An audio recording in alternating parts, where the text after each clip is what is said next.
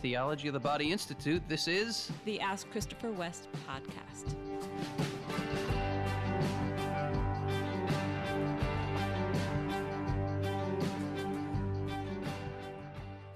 Hello, podcast listeners. Hey, everybody. We're happy to be with you for another episode.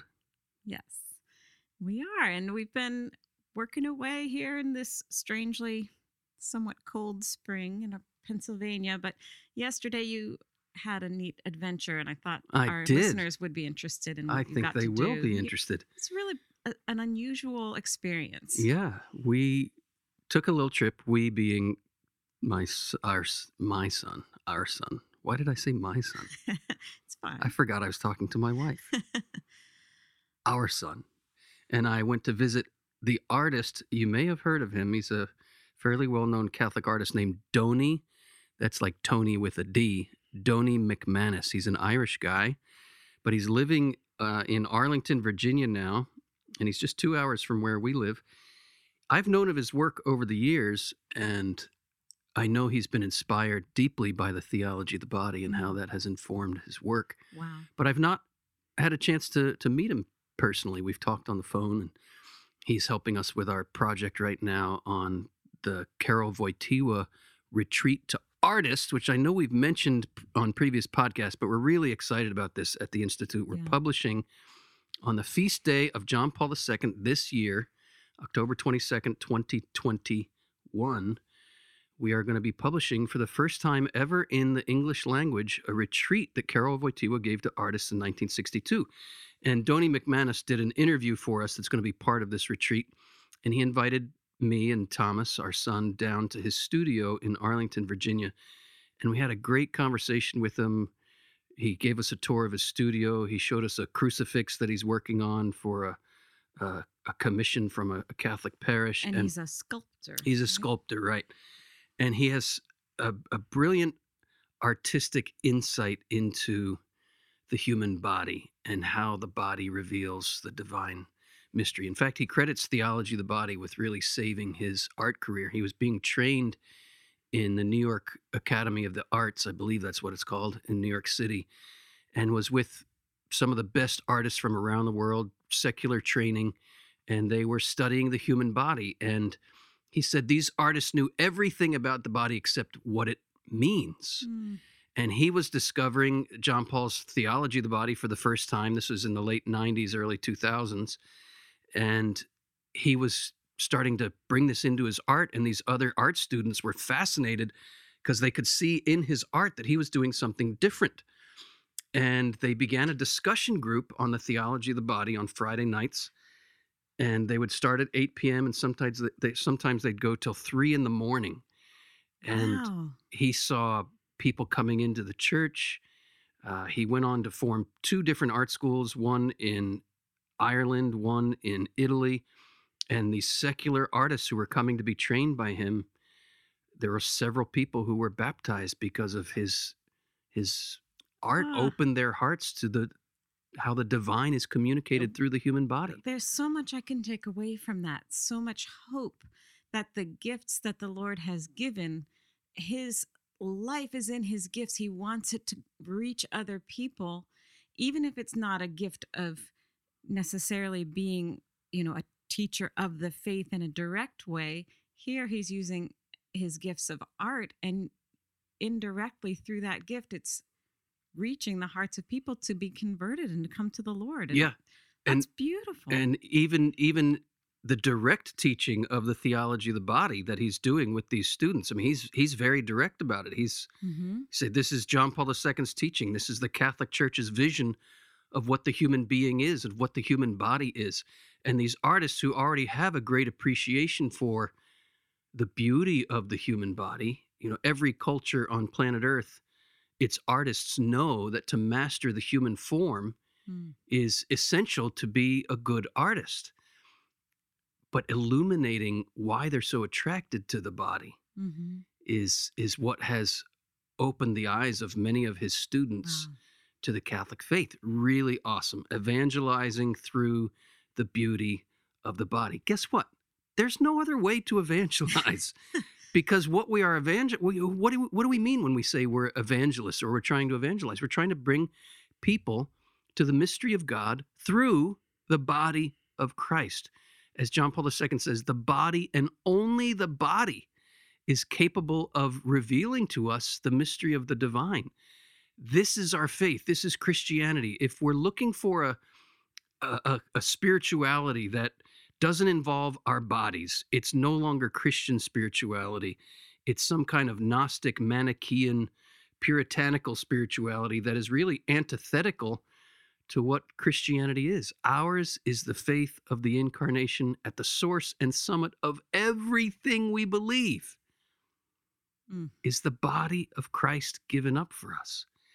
In fact, we're, we're doing a new series. This is reminding me. I wasn't even planning on talking about this, but we just launched a new series on the YouTube channel. You can go to Christopher West YouTube channel.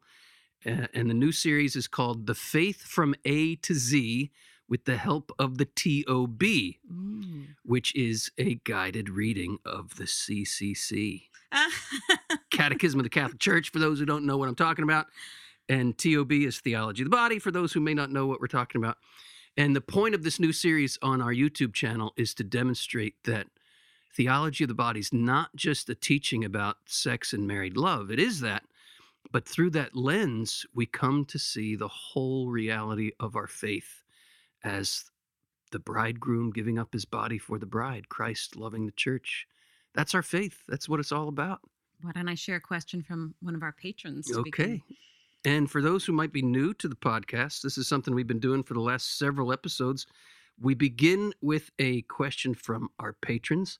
If you are interested in getting your question up the ranks in terms of possibility of being answered, mm. you might want to consider becoming a patron of the work of the Theology of the Body Institute. Your monthly gift, as little as $10 a month, goes a long way to help us fulfill our mission. And we give lots of exclusive formation and benefits to our patrons. So check out the link in the show notes to learn more about becoming a patron. Mm. Here is an anonymous question. There's a documentary that was recently added to Netflix called Strip Down, Rise Up. I've not seen it, but from what I've read, it's about a group of women who take pole dancing class to quote reclaim their sexuality and to heal from wounds of their past. Can a woman morally learn to pole dance if her intentions are good? Whoa, wow. Um, I mean, pole dancing, as soon as I hear the phrase pole dancing, it throws me right into a pornographic category. Uh, I I don't know how to think of pole dancing other than you know the striptease idea, the the pornographic portrayal of the body. Um, I would be very concerned that someone who would be wanting to learn how to pole dance would be going in with that mentality. Mm-hmm. Uh, that said, is there anything in and of itself wrong about dancing with a pole? Well, nothing in and of itself, but can you really strip it down to have it be in and of itself?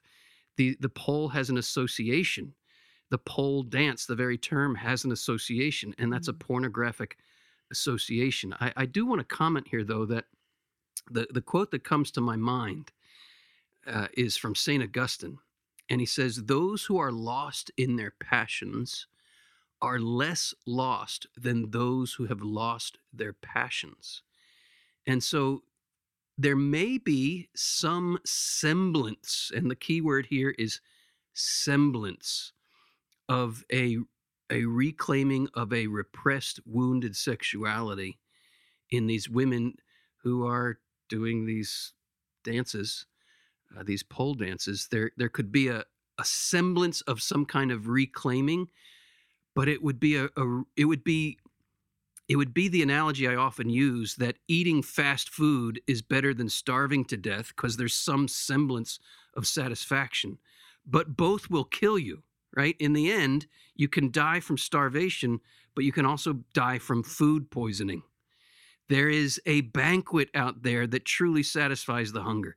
And I would just say this is a misguided attempt to to satisfy a genuine need or to heal a real wound, this is a misguided attempt. Yeah, I think uh, that's kind of what's striking me as well. And just that our patron submitted this question, I think what is kind of alerting when you hear of this is wow, if these people are wounded, then that must take a certain courage to go to a class like that. And and we kind of admire the courage and the effort to be healed. Yes, yes. But like you said, misguided. So yes, we see the good. And that's so common in our cultures. Like, well, not just that we see it, but the people participating. They're longing for Yes. a good. But their their sexuality isn't being oriented toward knowing that they are a beautiful gift from God and meant to be a gift to a man who would receive and love them. It, instead of orienting it that way, there's this disorientation of sexuality that certainly might take a lot of courage and there might be like some elements of goodness in the person's heart or mind Right, or right. memories but ultimately it's not leading them anywhere truly good Yeah, just like pornography is not really an answer to Puritanism. right You know, Hugh Hefner said in 1953 when he started Playboy magazine, he said, I started this magazine as my personal response to the hurt and hypocrisy of Puritanism in my strict Christian upbringing. right And he just flipped the puritanical pancake over. And he he led he went from one degradation of the body, which is body bad, that's evil, uh, repress, repress, repress, and he just flipped that over and led us into another evil, which is just indulge in your disordered passions. Mhm. There is a true healing. There is a true redemption, which is in and through the death and resurrection of Jesus Christ. Christ came in the flesh to redeem our flesh. Christianity, as I was saying at the start of the program today, Christianity is not a demonization of the body. It's a glorification a even a divinization of the body. Christianity is not salvation from the flesh. It is salvation of the flesh. That was a common refrain of the church fathers in trying to fight this this manichaean and manichaeism is a heresy that says spirit good body bad.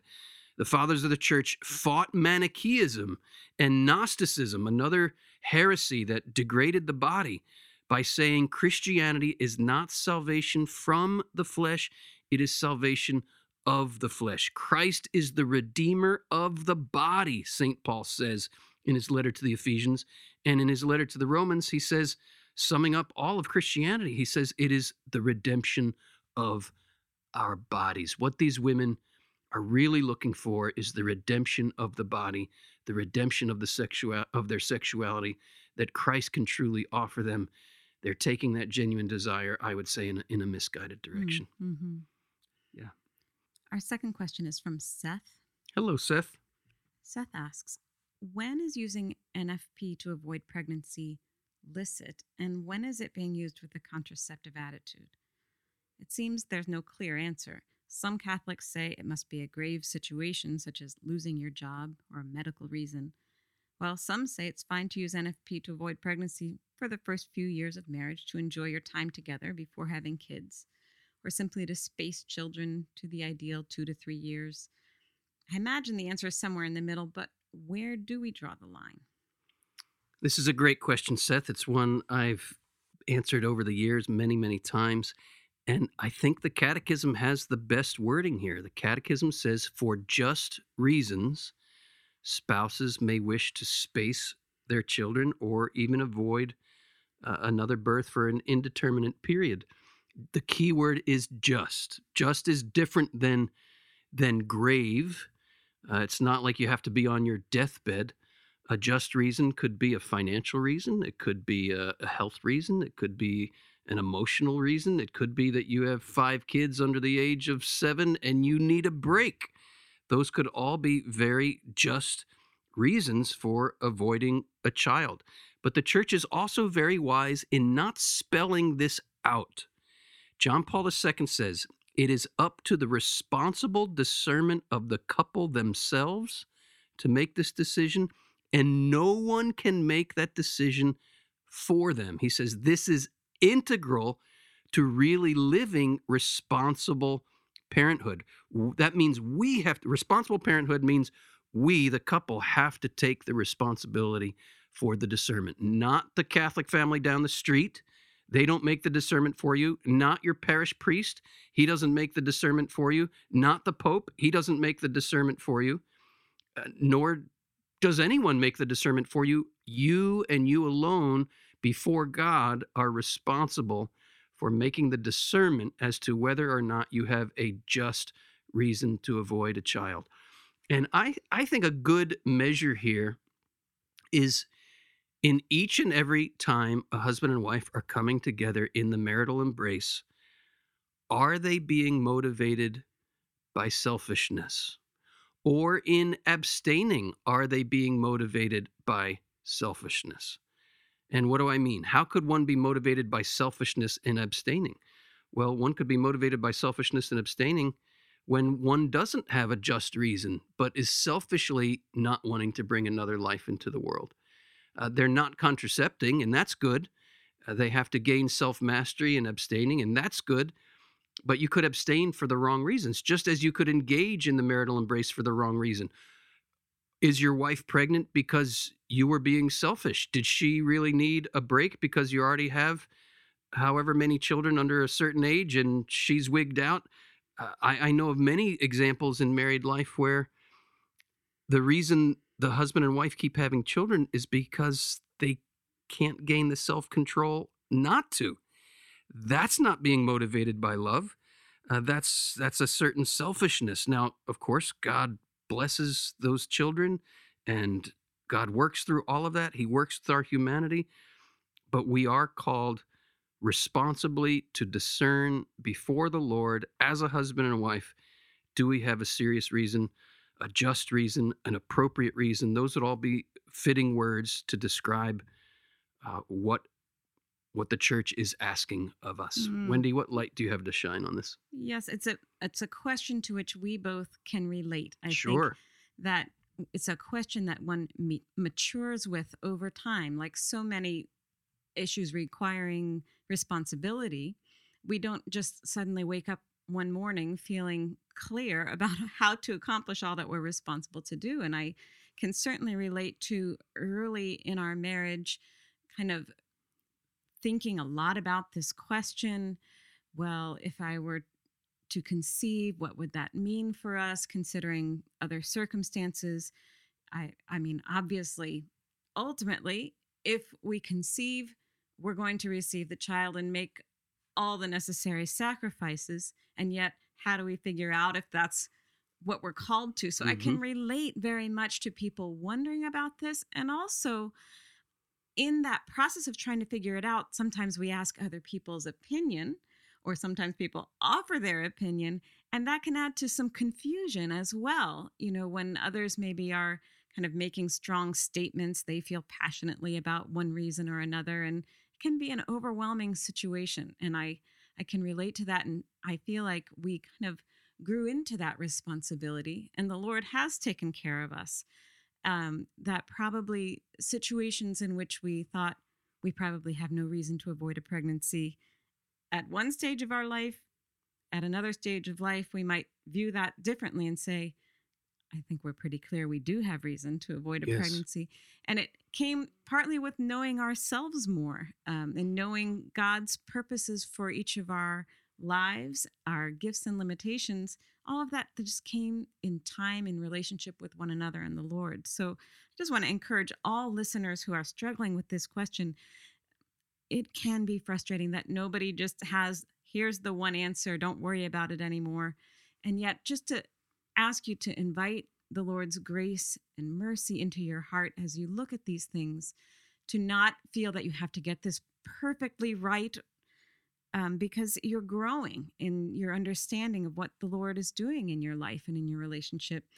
And um, I just think I want to give that perspective that we grow. It is our responsibility. We do learn together how to exercise that responsibility, and we need to pray for one another much more than you know judge one another. Sometimes we we don't want to take the moral responsibility. We don't want that responsibility on our shoulders. And sometimes that can be why we wish the church would spell these things out a little more clearly so I don't have to enter into the, the difficult work of discernment. And it is difficult. We've had to, to go through difficulties in our own discernment. I'm just remembering something within the last, I don't know, was it six months ago that I was feeling this might be the last chance to have another. You know, you're 48, I'm 51. We're Right. pushing it. We are on the outer limits of human fertility. I'll tell you, friends, here's what it was. What was it? Here's what it was. You were around a really cute baby. I was. Yeah. Who? and what was it? It was at Whose your baby? at your TOB course. Oh, And yeah. and just something got stirring. it did. I do. and. It's Yes. funny that happened to the husband because that certainly happens to the wife. Yeah, it happened to time. me, and I was realizing this could be our last chance. Yeah. And we prayed and discerned, and it became clear to me that the loving thing of me for you and toward you was to abstain during the fertile time because it was yeah it was very clear as we put that out into the light it would not be a loving thing for me to expect you to carry a child at this point in your Mm. life and we won't need to go into all the reasons Yeah. they were personal don't need to share that with the whole world but it was a yeah it was it was a, another point of needing to discern Mm-hmm. and that's a good thing to to be in a position where you need to discern and to take that responsibility be not afraid to take that responsibility before the lord and don't don't put that responsibility on somebody else's shoulders it's on yours Mm. Our next question is from Jessica. hello jessica Now, um, this is a side comment from me. okay It's interesting that this question is in our podcast today. You didn't know, and you still don't know what's coming, but it it relates to something you said earlier in this very episode. Okay. So here you go. here we go I don't understand the thesis statement of TOB. How is the body the only thing capable of making visible what is invisible? Christopher always talks about how other things, i.e., a Cinnabon, a good beer, are sacraments of invisible realities or foretastes of the beatific vision. Can you please explain how the body is the only thing capable of making visible invisible di- divine realities? Sure. Well, I, Jessica, you clearly have been paying attention. Yeah. And I like that. That's really cool. Thank you, Jessica, for paying attention. Yes, I love Cinnabons, and yes, I love a good beer. And all of creation is sacramental, meaning all of creation is a sign, physical sign, that reveals a spiritual and divine mystery.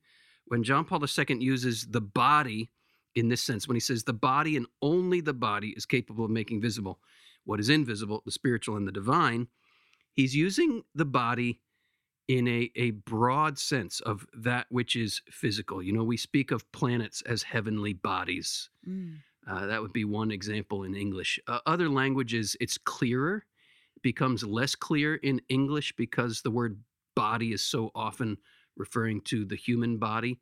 But a tree has a body. Uh, a squirrel obviously has a body. A, a rock is a kind of body. Body refers to physicality in a in a very broad sense, and I Hmm. believe that is clearer in other languages. Um, but there is a specific sense of the human body here in the thesis statement, and we could put it this way: that all of creation is sacramental, but the sacramentality of creation, meaning all of the bodies in creation, whether it's a planet, a tree, a star, a rock, a, a squirrel, all of the bodies in creation culminate in the human body because we are the crown of creation. So that's so the sacramentality of creation comes to fulfillment in the sacramentality of the human body. Mm. And the sacramentality of the human body comes to fulfillment in the sacrament of Christ's body. See how we went from sacramentality to sacrament Mm-hmm. right sacramentality is is a broader word than sacrament sacramentality refers to how all physical things reveal spiritual and divine mysteries in one way or another. But sacrament refers to the seven sacraments that really and truly not just symbolize, but really and truly convey what they symbolize. They really, the fancy word that theologians use is efficacious, right? Sacraments are efficacious, they're truly effective in communicating what they symbolize.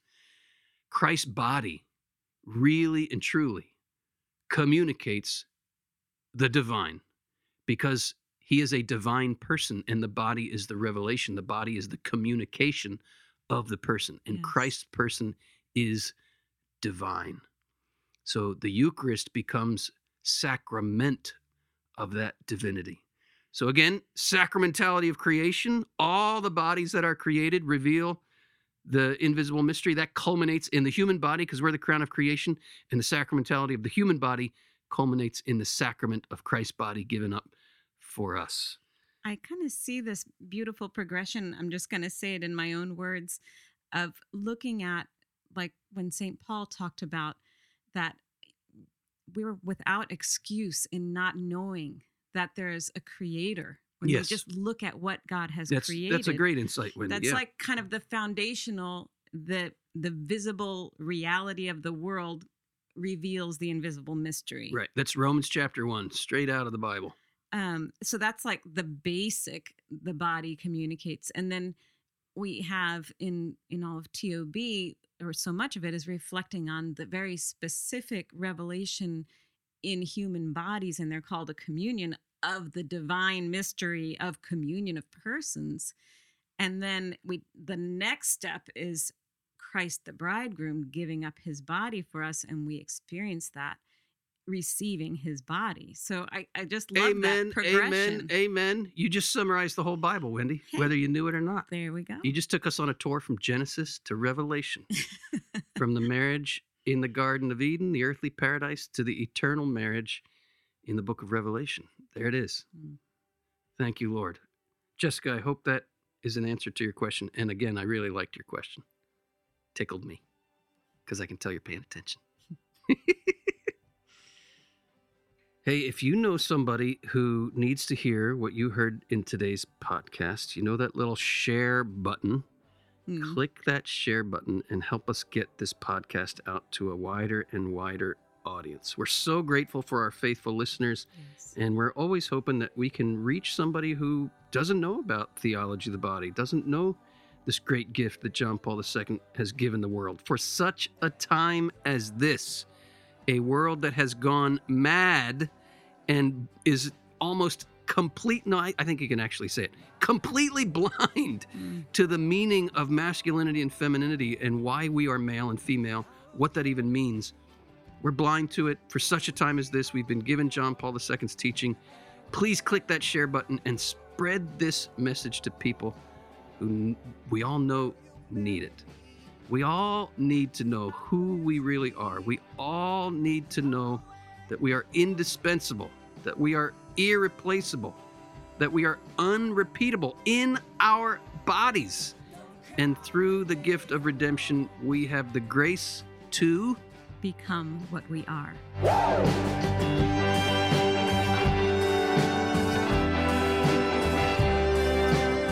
Ask Christopher West is brought to you by the Theology of the Body Institute, with music by Mike Mangione.